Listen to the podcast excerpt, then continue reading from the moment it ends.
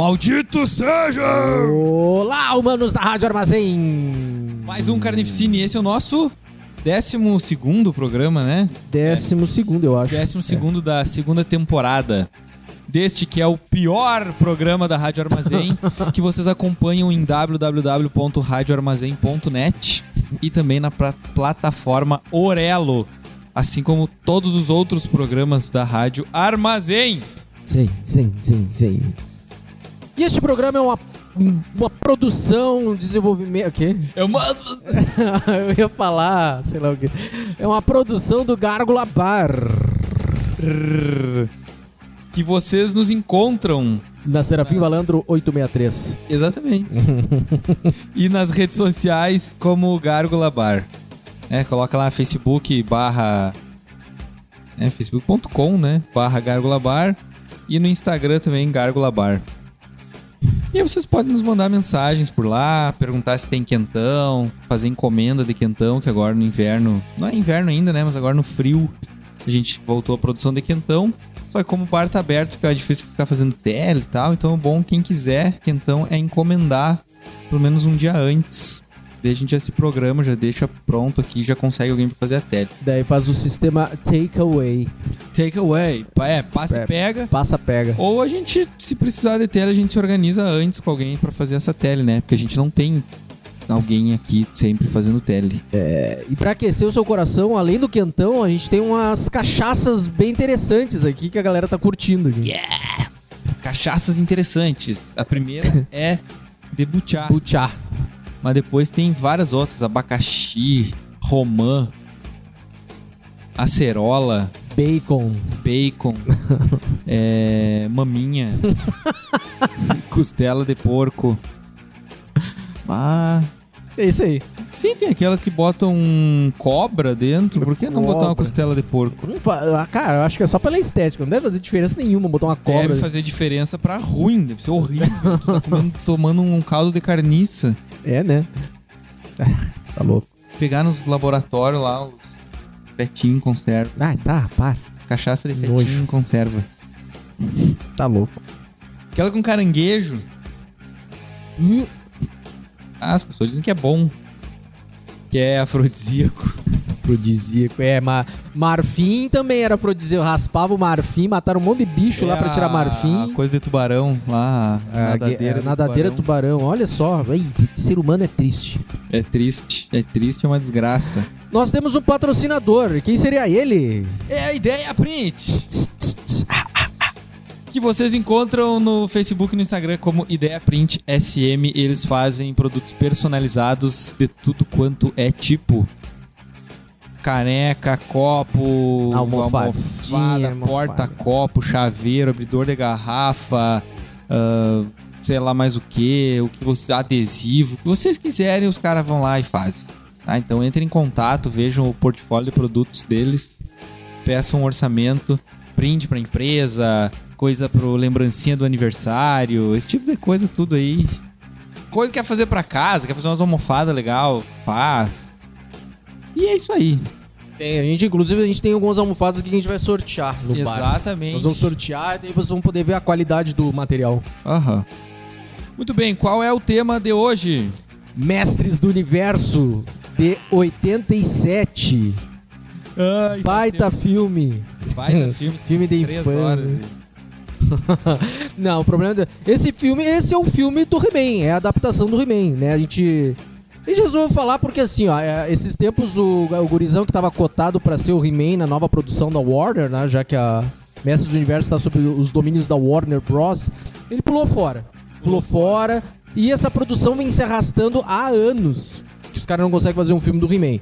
A Mattel, que é detentora dos personagens do universo do He-Man, né, ela lançou agora, ano passado, uma nova linha de bonecos do He-Man baseados na linha dos anos 80.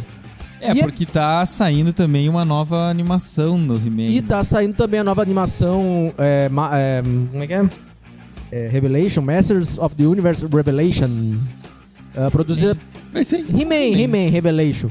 Produzida pelo Kevin Smith, que é um nerdão que é fã do He-Man e... Essa série, ela parte de onde terminou os episódios antigos dos anos 80 lá, né? Então ele dá sequência às histórias dos anos 80. Não é nenhuma produção nova como aconteceu aí no início dos anos 2000, que também teve a animação do He-Man. Então, o filme do He-Man ainda vai demorar pra sair, porque os caras não se acertaram ainda. Tu lembra de um He-Man de cabelo comprido que teve? He-Man de cabelo comprido? É. Tá, é um que ele... É uma animação que é uma animação que eles exploram mais o espaço, assim, eles saem de Eternia e é mais espacial. Eu não lembro quase nada do desenho, eu lembro só do He-Man cabeludo. Eu não acompanhei porque eu não curti, assim, o desenho. E ele tinha, era bem mais futurista, o design da espada e tal, assim. Era bem Transformers, era... Pegou um quê de anime. Gente, ninguém lembra disso aí. Não, assim, esse não fez tanto sucesso. Esse não fez tanto sucesso. Sem falar que o He-Man, até hoje, ele vende bem em quadrinhos. Tem muita história em quadrinhos que também deu sequência a histórias da animação dos anos 80, de quadrinhos dos anos 80, os caras fizeram compilados e tal. E ainda vende quadrinho do He-Man. Sim. Nem tudo chega no Brasil. Isso tem que salientar. Tem o cara que eu sigo lá, o Figuraças, que ele é fã do He-Man, e ele compra muito quadrinho, e é quadrinho importado, porque não chega. Há alguns anos saiu um encadernado, eu até tenho lá. Saiu um encadernado, mas depois não saiu mais, assim. Lá fora sai bastante, nem sempre chega aqui ou demora demais pra chegar aqui. Assim, o que é a história, né, do He-Man e tal? Porque, se nós for analisar bem, cara, He-Man... É até estranho, né, que faça um filme do He-Man. Ao mesmo tempo, não. Porque, assim, qual é o público do He-Man? É o nerdão de 40 anos. Isso é o público do He-Man. Né? Não é criança. Não tem criança que gosta de He-Man. Nem conhece He-Man, cara. Pra te falar a verdade, não sei o que as crianças de hoje gostam. Ah, uns desenhos novos, né? Mas é que tá, tipo, naquele tempo tinha programa infantil de manhã em tudo que era canal e cada um deles tinha uma série de desenhos que conquistavam. Não tinha Sky naquele tempo, né? Hoje em dia, praticamente... Pois é. Eu tô desatualizado. Todo mundo, né? Mas ter muito mais, ainda mais com a internet também e tal, né? É muito mais fácil tu ter acesso a um Cartoon Network, por exemplo, do que quando a gente era piá. Não, se a gente for analisar assim, ó, o He-Man, ele foi alguns cabeças da Mattel lá, eles queriam fazer uma série de brinquedos inspiradas no Conan. Só que eles não tinham os direitos autorais pra isso, mas eles já estavam criando bonecos e personagens muito parrudos, dentro desse universo meio semi-medieval, como é que eu vou dizer assim, essa coisa meio bárbara, né? Como eles não conseguiram os direitos de fazer uma série de bonecos do Conan, porque o filme do Conan tem nudez, tem violência e morte, como é que a gente vai fazer um troço assim pra criança? Né? Eles resolveram fazer uma linha de brinquedos Mestres do Universo. Todos coloridões, com arminha, com carrinho, equipamento e tal, muito meio sem contexto. Só que como é que eles... Tem esse, né, o He-Man tem esse lance de ser uma fantasia medieval... mas com tecnologia avançada junto, assim, né? Sim, os caras misturaram tudo, assim. Daí o que eles fizeram? Eles... Como é que a gente vai vender esses bonecos? Começaram a lançar mini-comics nos Estados Unidos, quadrinhos pequenos, contando historinhas desses personagens. Mas não, isso não basta. O que a gente pode fazer? Vamos fazer uma animação. Os bonecos vieram antes da animação. Então, assim como Transformers, como... eu acho que Silverhawks também, Galaxy Rangers... Thundercats, Comandos em Ação. Comandos em Ação, eu tava de G.I. Joe, não lembro, Comandos em Ação. Os caras criavam, tanto a Mattel quanto a Hasbro, né? Eles criavam os bonecos, os personagens, vamos fazer uma animação pra vender. O Transformers é o principal disso, assim, né? Isso.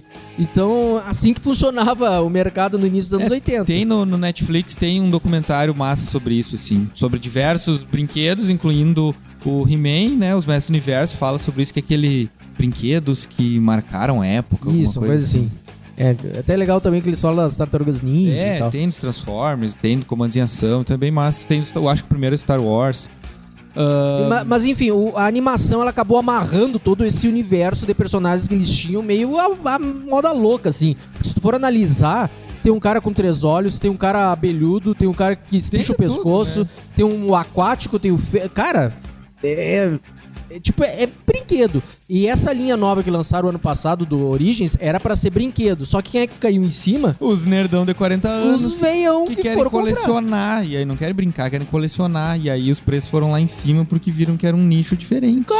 Comparado a outros colecionáveis que vendem hoje, né? Que é tudo 300 pila pra cima, eles estavam vendendo 99 pila.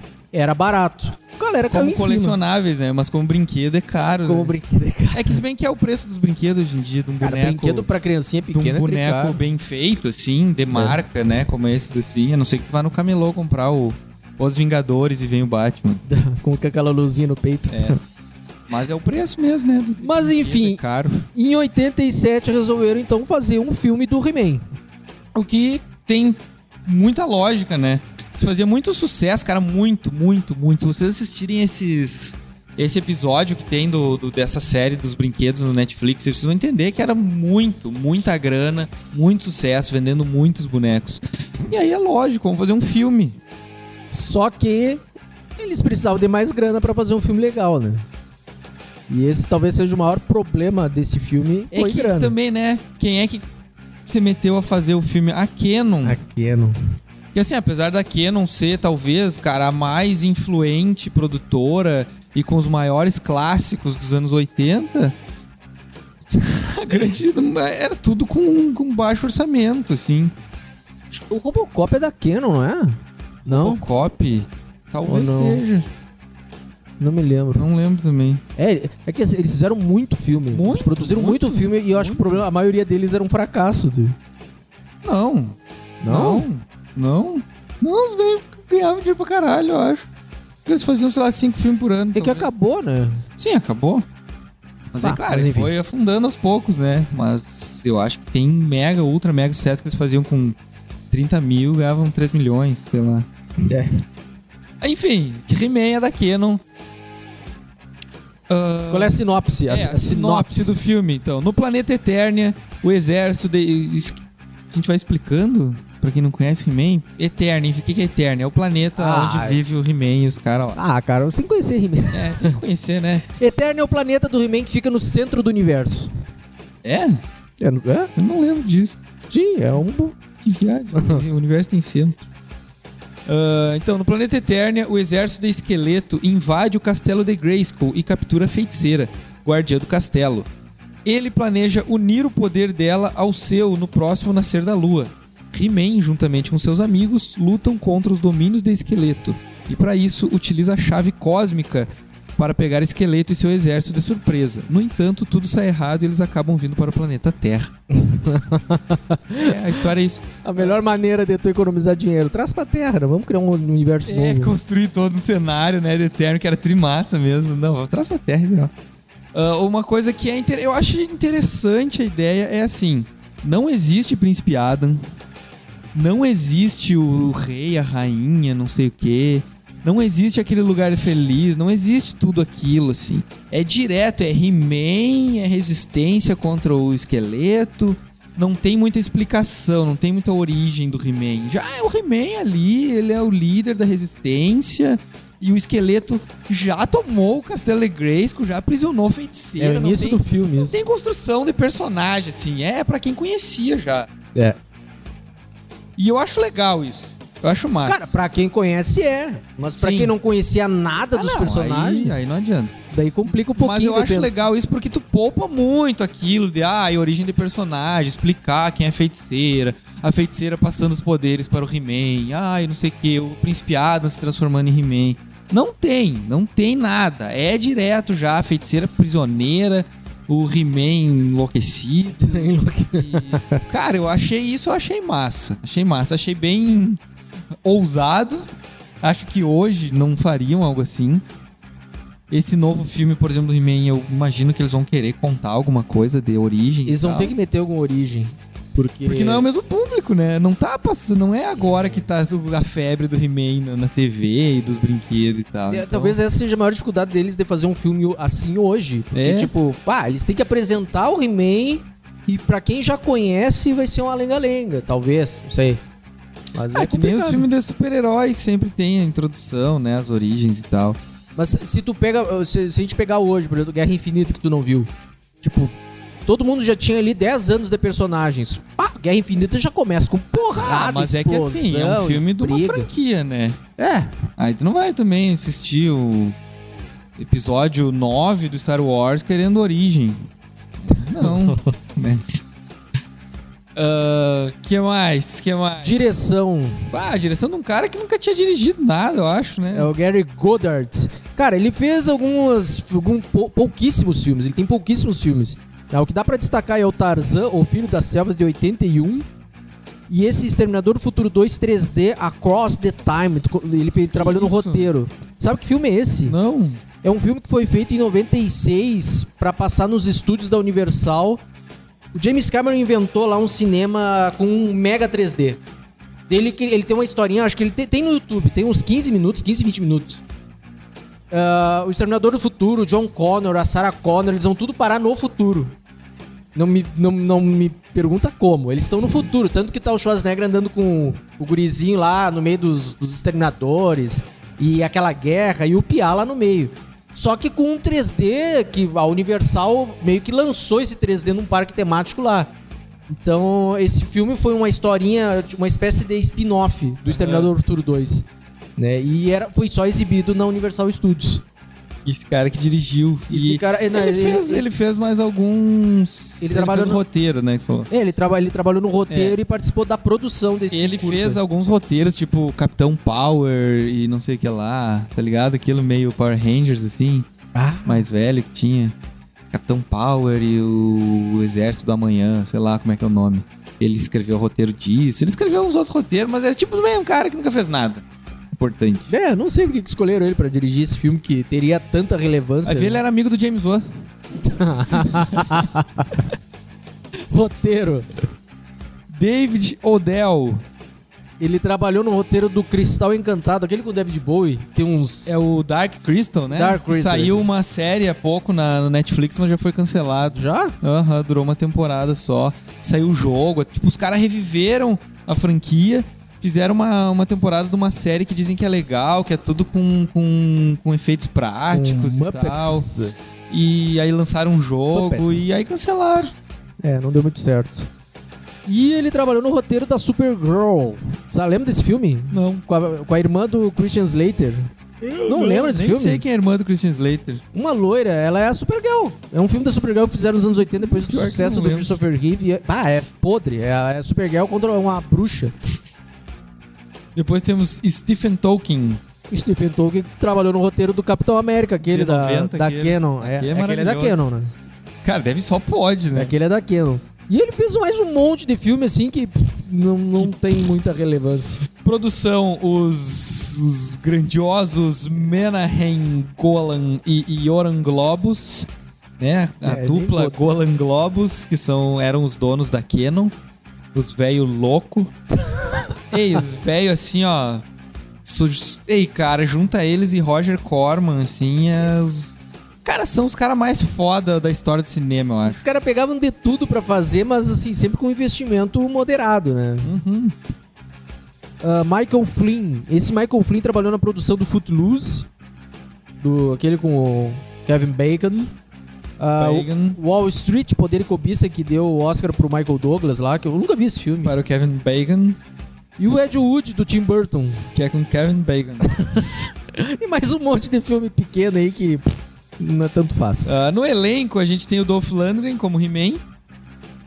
Pesuntado de graxa o filme inteiro, pesuntado sem camiseta. De óleo. É que nem o He-Man. Esse é o He-Man. Cueca, né? Esse é o He-Man. De cueca o filme inteiro. Faltou a cueca de texugo, aquele tecidinho. É. Cara, o Dolph Lundgren, ele ficou famoso como Ivan Drago lá no Rock 4, mas ele fez um monte de filmezinho assim, meio famoso, assim, tipo Soldado Universal. Fez ali, foi o Punisher, o primeiro Punisher, que também foi meio fracasso, né? Total. Depois ele trabalhou nos Mercenários 1, 2 e 3 aí, e foi quando ele falou que o único amigo dele nesse mercado é o Stallone. Sempre chamou ele pra fazer os filmes. Ele fez outras coisas, sim, tipo, ele fez até aquele Um Tiro no Jardim da Infância 2. Depois de velho já, assim, né? Depois que começaram a trazer os atores antigos dos anos 80, começaram todo esse revival, assim, de trash nos 80. Ele fez uns filmes de zumbi, fez uns filmes que ele é caçador de demônio, umas coisas assim com baixíssimo orçamento também. É, nos anos 80 e 90 ele tem um monte de filme de guerra, daquele estilo Rambo, assim, tipo, chama o fulano que ele vai lá salvar ciclano. Ele tem aquele... como é que é? O Dark Angel, acho que é. Que tem um alienígena que é traficante de drogas, assim. Ah! Não lembra disso? Que mistura! Esse eu não me lembro. Me lembro do tal do Red Scorpion. Esse é 90 e poucos. Red Scorpion, né? Um tipo... é um coisa...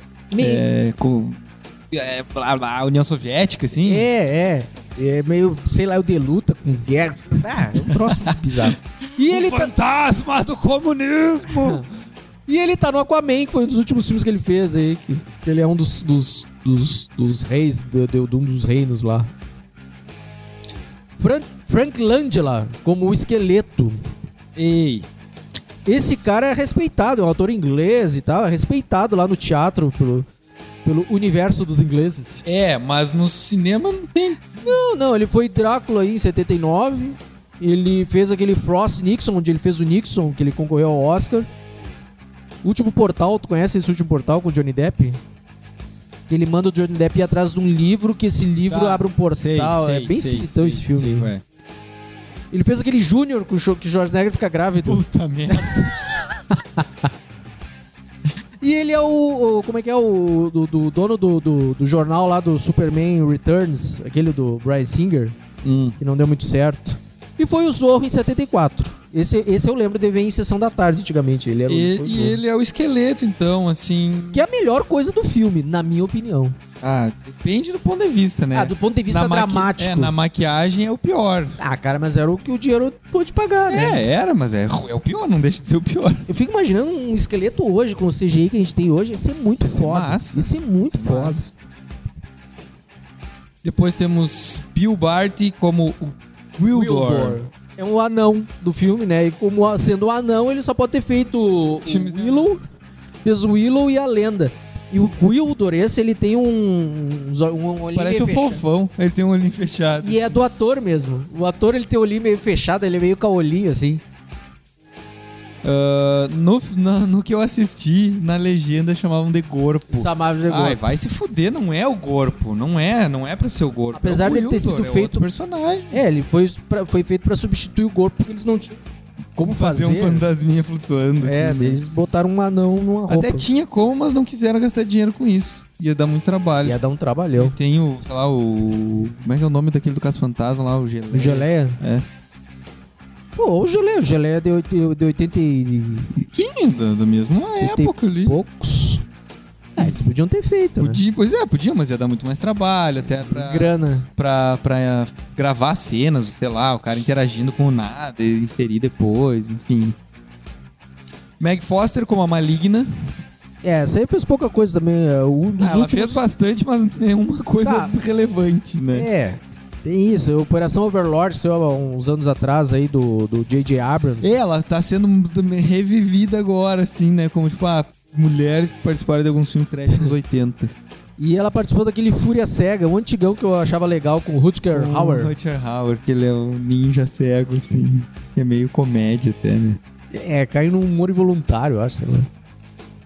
Tem a Courtney Cox... a Julie, que é a humana que fica em volta da história. Ela é a Mônica do Friends. É a louca do Pânico lá. E é a repórter do Pânico e trabalhou no primeiro Ace Ventura. Eterna Pânico, né? Eterna Friends, na verdade, mas em filmes assim, Eterno Pânico. O maior sucesso dela é Pânico. A Christina Pickles. E ela é o cara, né, no Ace Ventura. Não. Não é. Quem é o cara nesse Ventura é Sean Young, do Blade Runner. Louca com cabelão, assim, né? Isso. Tá. Sim, que tem aquela cena que eles começam a tirar a roupa dela. E ai, será que tem peru? Tenta arrancar os cabelos e tal. Cara, o filme é muito idiota, cara. É engraçado. Ventura é muito massa. Christina Pickles aí, que é a feiticeira e que foi a mãe da Courtney Cox na série Friends. Curiosidade.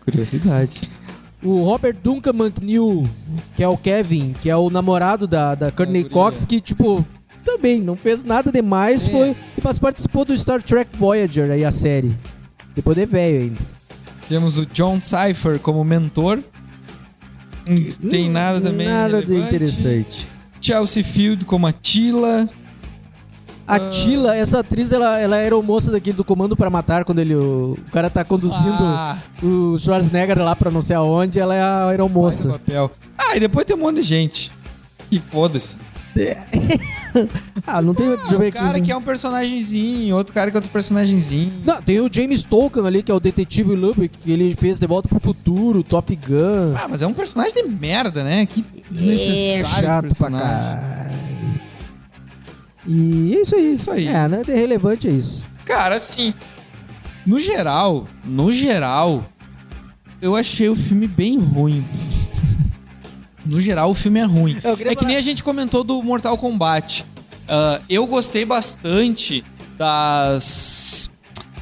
de algumas ideias do filme, como eu já comentei, o lance de já existir direto He-Man, não tem toda a introdução, não tem principiada, não tem não sei o quê.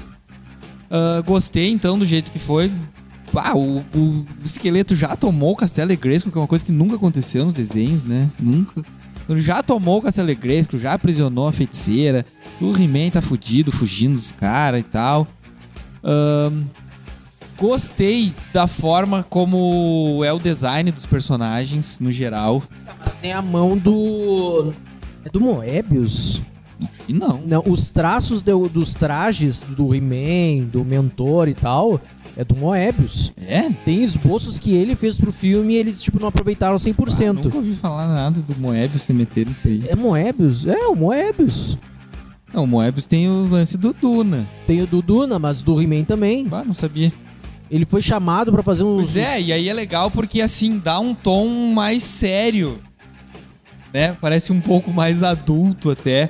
Porque que é uma coisa que é, hoje em dia é bastante utilizado, né? Aquele lance tipo a trilogia do Nolan do Batman, né? Um Batman um pouco mais... Ali seria, digamos, mais realista, né? Uma roupa meio com uma armadura do Batman. E aí a gente tem um mentor, né? Com aquela... Não é um troço tão... Ai, fantasia, assim. O cara parece estar com uma armadurona. É, fora, se pegar assim, animação, é tudo coloridão. Cada personagem é uma cor chamativa, assim. O He-Man na animação, ele só tem aquele símbolo do Vasco no peito e uma cueca de texugo. Só no filme ele tem umas ombreiras, né? Alguma coisa tentando ser um pouco mais armadura, assim, e tal. A Tila tem uns badulac pendurado. Colan, ela usa um colan por baixo de toda a roupa. Tem uns badulac pendurado. O esqueleto é legal, mas a cara dele, a maquiagem é horrível. Horrível. A boca, assim, é horrível. Pertinho, assim, E o nariz, cara, o nariz é péssimo. E como é que iam arrancar o nariz do ator? Não dava, né? E aí eles botaram uma telinha pintada de preto por cima do nariz, assim, horrível. É muito falso aquilo. Mas aquele cajado do esqueleto é muito foda, muito massa, que tem um crânio de bode, assim, e tá trimassa. Eu gostei do design dos jaguara lá, dos capangas. Dos Stormtroopers, né? Uns Stormtroopers... Muito Stormtroopers, assim, e tem um capacete até no formato do Darth Vader, assim, né? É, isso. Mas eu achei legal. Dá até pra comentar isso, porque a Mattel, a Filmation, que produziu a animação, ela não deu pitaco em nada. Não foi chamada pra nada. Agora, a Mattel, que é detentora dos personagens, eles fizeram algumas exigências, né? Tipo, uma delas era que seguisse a ideia do desenho de que o He-Man não mata ninguém. He-Man não mata ninguém. Daí, como é que a gente vai burlar isso? Não morre ninguém mesmo. Vamos fazer um exército de robôs. Então, aquilo lá são robôs. Porque tem uma hora que uns explodem, né? Ele dá com a espada e salta faísca. Não, tem hora que ele dá um tiro num e o cara explode, que ele tá voando, assim, e aí explode, o cara explode. Ele dá com a espada e... não sei o quê. Então foi exigência da Mattel, isso os caras burlaram fazendo um exército de robôs. Mas o esqueleto no filme mata ali, mata o personagem com um raio lá. Mata alguém? Aquele saposo, ele mata o cobra, aquele, é verdade. Saposo, sei lá como é que eu... E o que mais ainda, assim? O que eu não gostei, né? Já comentei, principalmente a maquiagem do esqueleto. O design da Maligna, não gostei. Nossa, mas achei o rosto bem diferente, achei bem diferente da animação. Maligna. Mas na animação ela tem, aquela mega tiara, assim. Um elmo. No filme ela tem um capacete, assim, e tal. E a roupa também é diferente. E a feiticeira, que na animação ela é meio que uma águia, assim, ela não tem nada de... Ali é uma velha que fica em pé o tempo todo. Tinha mais alguma coisa, cara. A feiticeira dessa coleção nova do He-Man que tá saindo. A espada do He-Man. Aquele espadão gigante. Não tem nada a ver com a espada. Cara, a espada do He-Man é um troço que é mega... podia pegar o He-Man. É uma coisa que é mega característica, né? Na animação. Aquela espada que no meio, assim, ela abre um pouco, assim, e tal. No filme, é uma espada, meio que uma espada normal, só que grande. Né? Grande, bem grande, assim. Ó o He-Man ali, ó. Dá pra ver, mas tá ali. Então... eu não gostei muito dessas coisas, né, em termos de visual. Em termos de história, eu não gostei de quase nada. Como se trata de uma adaptação... É sempre esse problema, né? A adaptação. E a adaptação, ela se enquadra muito no orçamento que o filme tem pra ser gasto.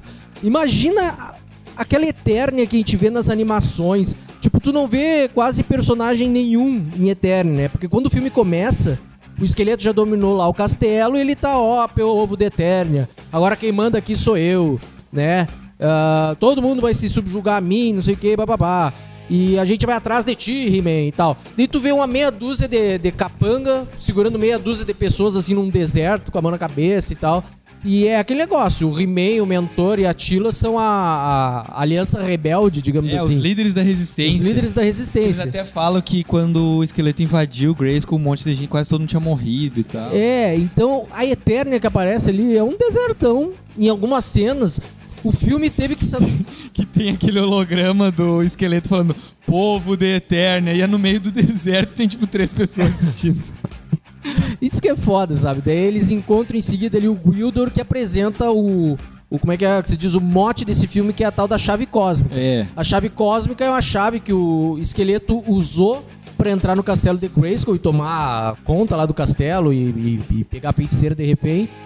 E o Gwildor, que é esse anãozinho que substitui o corpo, ele tem uma outra chave que eles também querem usar pra entrar no castelo e pegar o esqueleto de surpresa. Se trata de uma adaptação com sérios, restrições orçamentárias. Sérias restrições orçamentárias. Até uma curiosidade dá pra falar já, porque o filme teve um orçamento de 17 milhões. Acabou o dinheiro e o diretor, não terminei de filmar ainda. Não, mas encerrou. Não terminei, preciso ter mais dinheiro. Daí deram mais uma grana pra ele. Deram mais uma grana pra ele lá, fechou 22 milhões pra ele poder filmar o finalzinho ali, que é o desfecho do castelo, né? Que eles voltam pro castelo, tem a luta lá entre o bem e o mal e tal, aquela história. Mas o grande problema do filme é esse, orçamento. E orçamento também não paga... Também paga bons atores. No caso desse, tem uns atores muito ruins ali, né? Cara, não tem... Em termos de atuação, ninguém... Tirando o Frank... muita coisa. O esqueleto, né? Os diálogos do esqueleto, a forma como ele age em alguns momentos, mesmo embaixo daquela maquiagem bizarra. Cara, eu acho ele legal. Eu acho uma versão legal do esqueleto. Lembrei de outra coisa que eu não gostei no filme. Aqueles 4... Os 4 mercenários, os 4 capangas principais, assim. Não fazem nada. Cara, no desenho, cara, e já tinha boneco também disso. Então, em vez de aproveitar pra fazer... Pra tentar vender mais boneco, usa os que já existem. Eles criaram os capangas. Isso aí foi outra coisa que a Mattel fez. Tipo, não, vamos fazer assim, ó. Pega uns 3, 4 conhecidos e inventa outros pra gente fazer boneco pra vender. Só que como o filme não fez sucesso, eles saiu uma linha... Os personagens são ruins. São ruins. O que é aquele Karg? Que é um cara, assim, parece um orc. Ele tem uma cara de orc, assim. E tem um cabelo, cara. Um cabelo parece tipo a Sindel, assim. É uma... Sei lá o que chamar aquilo, assim. Ele tem uma copa de árvore, assim, que é o cabelo do cara, assim. Um cabelão branco, liso, assim, que é parece topetão. Um topetão. E uma mão de gancho. Uma mãozinha de gancho. A ideia era vender brinquedo novo, só que eles fizeram uma linha do filme e saíram pouquíssimas edições, assim. Aí tinha o Homem-Fera lá. Tem o que foi pro... O que eles aproveitaram ali, além dos principais, que é o He-Man Esqueleto, o Mentor e a Tila, a Maligna e o Homem-Fera. A Feiticeira. Só. Os outros eles inventaram. Aquele Cypher, que é um que tem espada. Não, aquele é o Blade. O Blade, que tem uma espada. É um careca com um tapa-olho, com umas espadas e cota de malha. Isso, assim. Ele é um dublê. Ele é um dos dublês do filme. Então é ele que ensinou luta. Ele que, tipo, pegaram o cara. Ó, tu sabe lutar, tu vai atuar também, tu vai virar um personagem. Daí meteram as espadas. Então, além de ser o ator do filme, desse personagem, ele é o dublê das coreografias que eles fazem e tal. E aí o capanga mais legal é o único que morre. O saposo aquele. Que é o sapo, que é o que tem o design mais legal. Porque ele é tipo, é meio que um sapo, uma cobra, um bicho assim. Com um capacete de metal. Com um capacete ele tem uns olhos, não me lembro se é no olho, se é na cara, que ele tem tipo uns ferros assim. E ele atira uns bagulho e tal. Então, tipo, ele é legal, ele é o mais interessante de todos e ele some logo em seguida, assim. Mas assim, na história, aquele negócio, eles não conseguem enfrentar o esqueleto e tal, liga a chave cósmica, vamos fugir pra algum lugar. Né? E eles acabam, e como não, ele abriu qualquer portal, eles vêm parar na Terra. Né? Então daí aqui eles conhecem a... É, que eles vão fugir, né? E aí abre e foge pra qualquer lugar. E aí eles fogem, vão parar na Terra. Vai parar a Los Angeles, se não me engano. Num pântano, assim, né? É, daí eles caem perto de uma lancheria lá... De um KFC. É, KFC? É, os frango frito lá, que ele pega um balde de frango frito, assim. Isso, o Wildor pega um balde de frango frito e tal, daí a chave cósmica cai em outro lugar, daí... Os personagens humanos encontram essa chave cósmica. O cara é músico, né? E a chave cósmica, ela tem um barulhinho, um sonzinho ali. E ele acha que é um daqueles sintetizadores japoneses, olha só. E aí eles começam a tocar lá e apertam um botão que ativa essa chave. E aí o esqueleto e os caras lá, meio que os capangas da Estrela da Morte, assim, né? Com o microfonezinho, que ele falando, estamos conseguindo rastrear a chave, não sei o quê. E aí eles conseguem rastrear as coordenadas e abrem um portal daí pra vir pra Terra pra pegar essa chave, pra matar o He-Man e tal. Daí acontece toda uma perseguição, o He-Man conhece a humana, chegam os capangas do esqueleto pra... Daí tem briga em lugares assim... ermos, né? Uns galpão. Uhum. É tudo umas... Cara, aquele ginásio do colégio, cara, como é que eles controlaram aquele fogo depois? Porque tem muito fogo, cara. Eles vão no colégio lá, os capangas do esqueleto vão no colégio porque o carinha tá com a chave cósmica lá, daí ele saiu pra ir numa loja de som pra ver com um amigo dele o que valia aquilo, daí ficou só a guria sozinha, daí botam fogo no ginásio, cara, e olha, fogo. Uma confusão, assim. Mas daí tem também uma briga nessa loja de equipamentos musicais. Envolve polícia, daí... Tem um policial personagem nada. De repente, assim, o policial... é sobre isso aqui que vocês estão falando, né? Então eu vou levar isso aqui pra ver o que é, que não sei o que lá e tal. E só se for verdade que eu vou te devolver e blá blá. Pai, do nada surge esse policial que não precisa, que se envolve com uma trama que não precisa, que vai prender o cara que não precisa. Pá, assim, ó, pra quê? É uma pena, porque os caras gastaram grande parte do orçamento no castelo. Se tu for ver, o maior cenário que tem... O cenário construído, especialmente, assim, é o castelo. E tanto que o início e o final do filme se passa ali. E o resto é tudo em Los Angeles. Aí, né, vai desdobrando história, eles vêm os capanga, tomam um pau, voltam, depois vêm com um pelotão inteiro. Aí eu achei legal até, achei meio nada a ver, mas ao mesmo tempo achei legal o design daquele trono, aquela nave-trono com uns canhãozão. Tem assim. Uma nave assim na animação. Tem uma nave assim na animação. Com trono, sim? Não com trono, mas ela é meio um chinelão assim, né, um chinelão com os canhão do lado. Uhum. Daí eles vêm pra cá, eles... Enfim, acabam levando o He-Man de escravo e os outros iam ficar na Terra. Tem a cena que parece aquela dos Trapalhões. Lembra aquele filme Star Wars dos Trapalhões? Que tem o vilão que tem um chicotinho de desenho animado? Tá. Tem daí o cara do Blade, esse dá uma surra no He-Man de chicotinho de desenho animado. Não, dá uma surra. O esqueleto fica numa fissura, né? Não sei se tu viu que ele fica segurando o cajado assim. Uhum. Cada chicotado que o He-Man levava, ele... Tocar uma bronha depois. Aquilo ficou bizarro, cara. Isso ficou bizarro. Ele...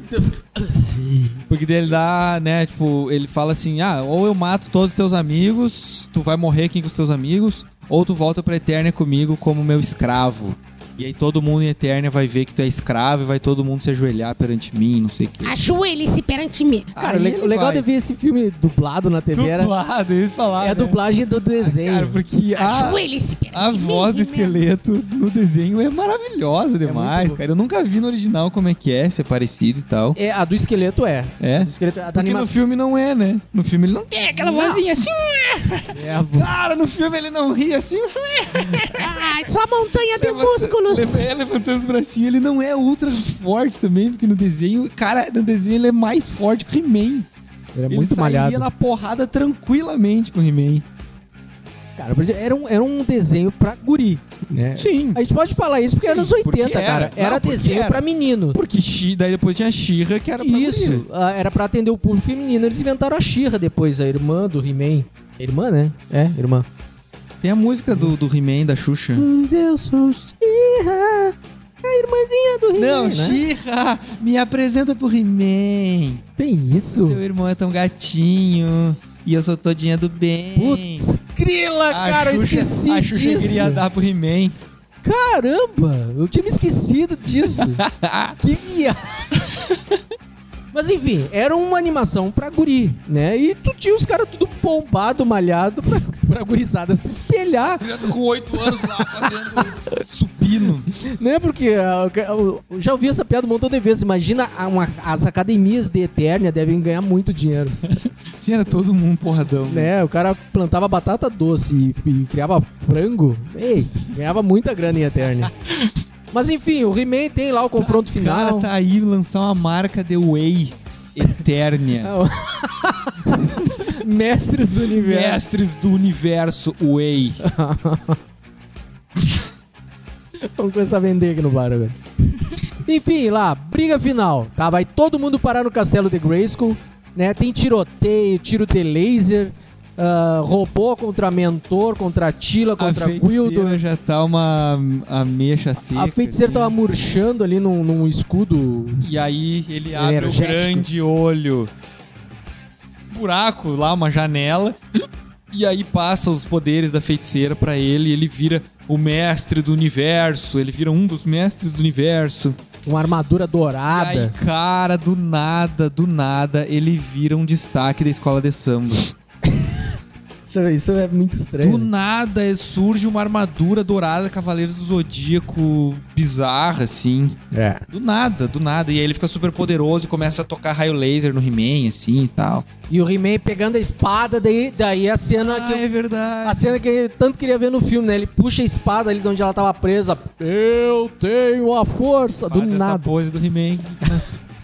Eu, inclusive, fica com a bola no jogo. Eu tenho a força. I have the power. E aí dá uns... Cai o laser nos bagulhos. Assim. Enfim, ele começa a brigar com o esqueleto com o cajado, ele com a espada. E uma curiosidade, que quem briga ali não é o Frank Langella. É o Blade. Vai cair o He-Man. É o Blade. O Blade, que é o dublê do filme... Ele que botou a roupa porque o Frank Langella não tava conseguindo se desdobrar porque ele tinha que girar o cajado e ele tinha aqueles chifres e toda hora batia. E toda hora batia. E ele teve que inventar um tipo de briga ali que ele não tivesse que girar aquilo.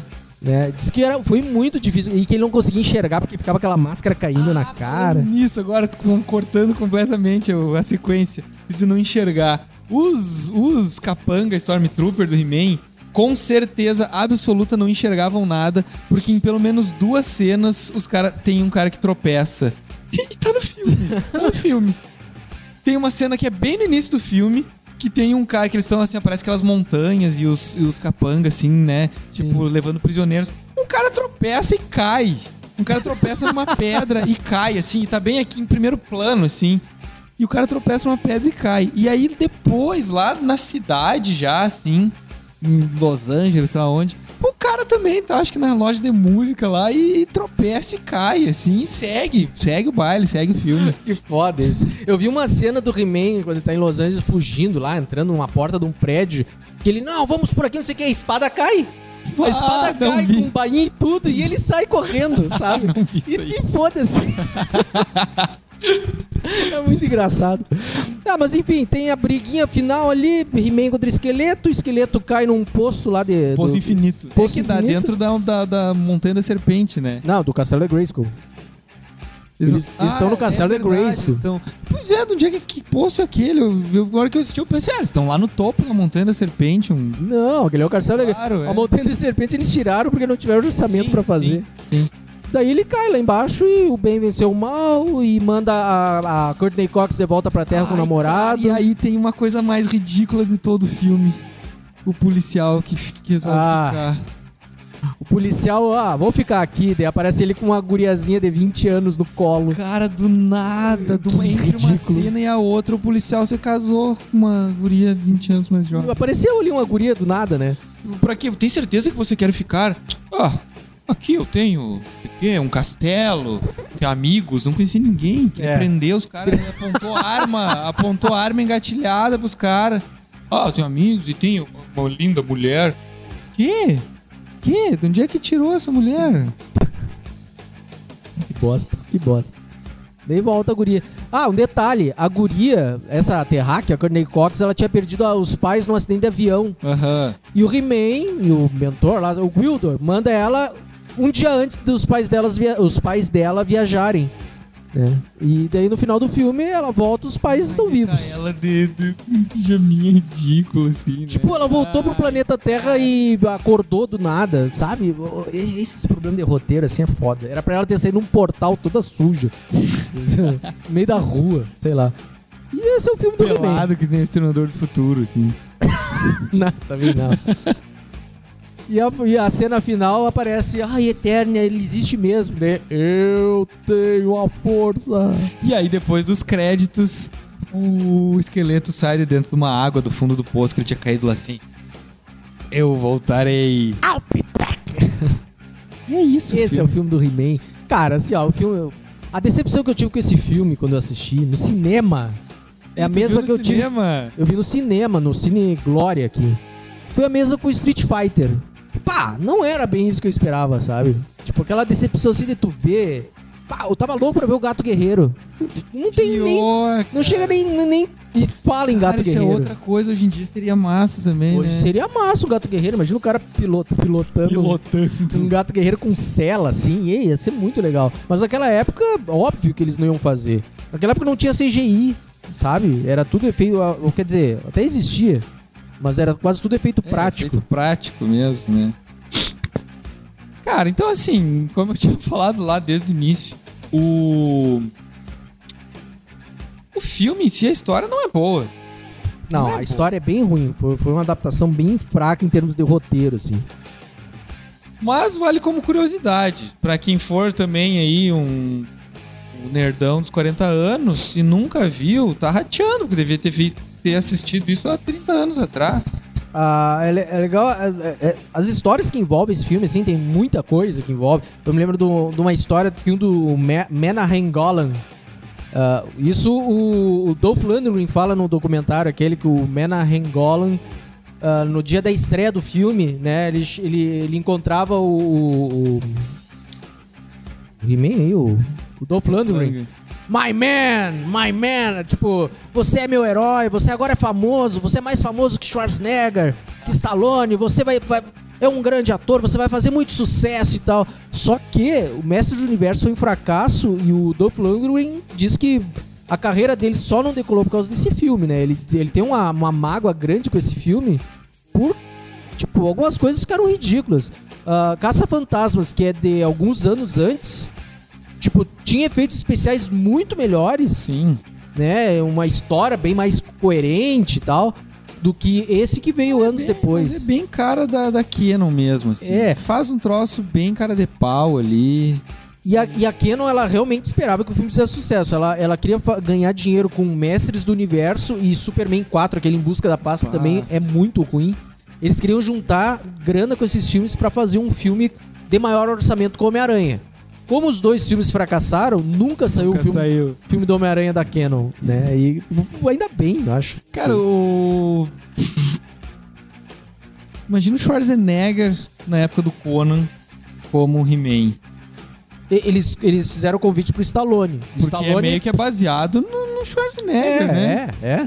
A animação, né? Aquele tipo, cara bronzeado. A animação, assim, o personagem, ele é muito Conan, assim, porque ele é, cara, ele é muito forte, muito porradão, muito gigante, assim. E o Dolph Lundgren é um cara fortão e tal, mas não é que nem o He-Man da animação, né? Mas isso também não... Eu acho que ele tá ok no papel como He-Man, assim. Tá. É, eles disseram que... O problema não é ele, assim. O problema é o filme como um todo. A Mattel... Outra curiosidade, a Mattel, ela fez um concurso pras crianças. Tipo, participe do... Compre os bonecos e concorra a participar do filme do He-Man e tal. Ah, tá. É. Ligado. Daí um gurizinho ganhou lá. Daí o diretor... Pô, o que que eu vou fazer com esse guri aqui? E tem uma cena, lá pelo final do filme, tem um sapinho, um personagem pequenininho ali. É o guri que ganhou o concurso, apareça no filme do He-Man, né? E o guri aparece ali, tanto que a câmera pega um take só dele, né? Não sei se tu lembra, a câmera pega um take só dele, ele virando assim pro lado, assim, e pronto. É a participação do guri no filme. O filme, a gente já falou nisso em outras vezes, né? O filme tinha roteiro já pra ser sequência. E o Dolph Lundgren não quis voltar, a produtora também desistiu. Eles aproveitaram, chamaram lá o Albert Pyun. Ah, sim, o Cyborg. Cyborg, o Dragão do Futuro. Cyborg, o Dragão do Futuro era pra ser He-Man 2, porque não tem nada, absolutamente nada a ver. Eles fizeram... a ideia é que o esqueleto voltasse pra Terra, daí o He-Man viesse pra Terra e tava tudo um deserto, né? Porque é barato o deserto. Claro. Né? Pra ele ajudar o que restava da população a se livrar do esqueleto. O He-Man ia descer a porrada, voadeira de dois pés. Era aí, porque, né? Tem uns desenhos de umas caixas dos brinquedos antigos que aparece o He-Man dando uma voadora com os dois pés no peito, assim, do Homem-Fera. Cara, enfim, o Dolph Lundgren tinha contrato, ele tinha assinado o contrato pra fazer uns 3 filmes do He-Man e nunca rolou. E uma curiosidade, o anãozinho, o Wildor ali, o Billy Barty, ele perdeu o Framboesa de Ouro, sabe pra quem? Pro guri aquele do Falcão, campeão dos campeões. O pior ator, que é da Canon o filme. Óbvio que é da Canon, tudo dos anos 80 da Canon. Enfim, eu tenho uma memória, como é que é? Uma memória afetiva. Afetiva, muito legal. Sim, todos os dias o Marcel bota passar esse filme no bar. Porque as pessoas entram aqui e já... Sabe quando a ruindade dá uma volta e fica legal, é legal de ver e tal. É legal, mas é ruim. Mas eu gosto do esqueleto, cara. O esqueleto tinha potencial. Mas, enfim, deu no que deu e até hoje a gente tá esperando o filme do He-Man. Tomara que uma série spin-off em que o esqueleto é o principal. E o He-Man tinha que ser o The Rock, Dwayne Johnson. Mas tá velho já. Velho? O cara vai fazer o Adão Negro agora. E daí? Mas não tá velho. Tá. O Adão Negro é velho. O Príncipe Adam é novinho, né? O Príncipe Adam é novinho. Mas o He-Man é maduro. Ai, meu Deus. Feito! Eu tenho uma força.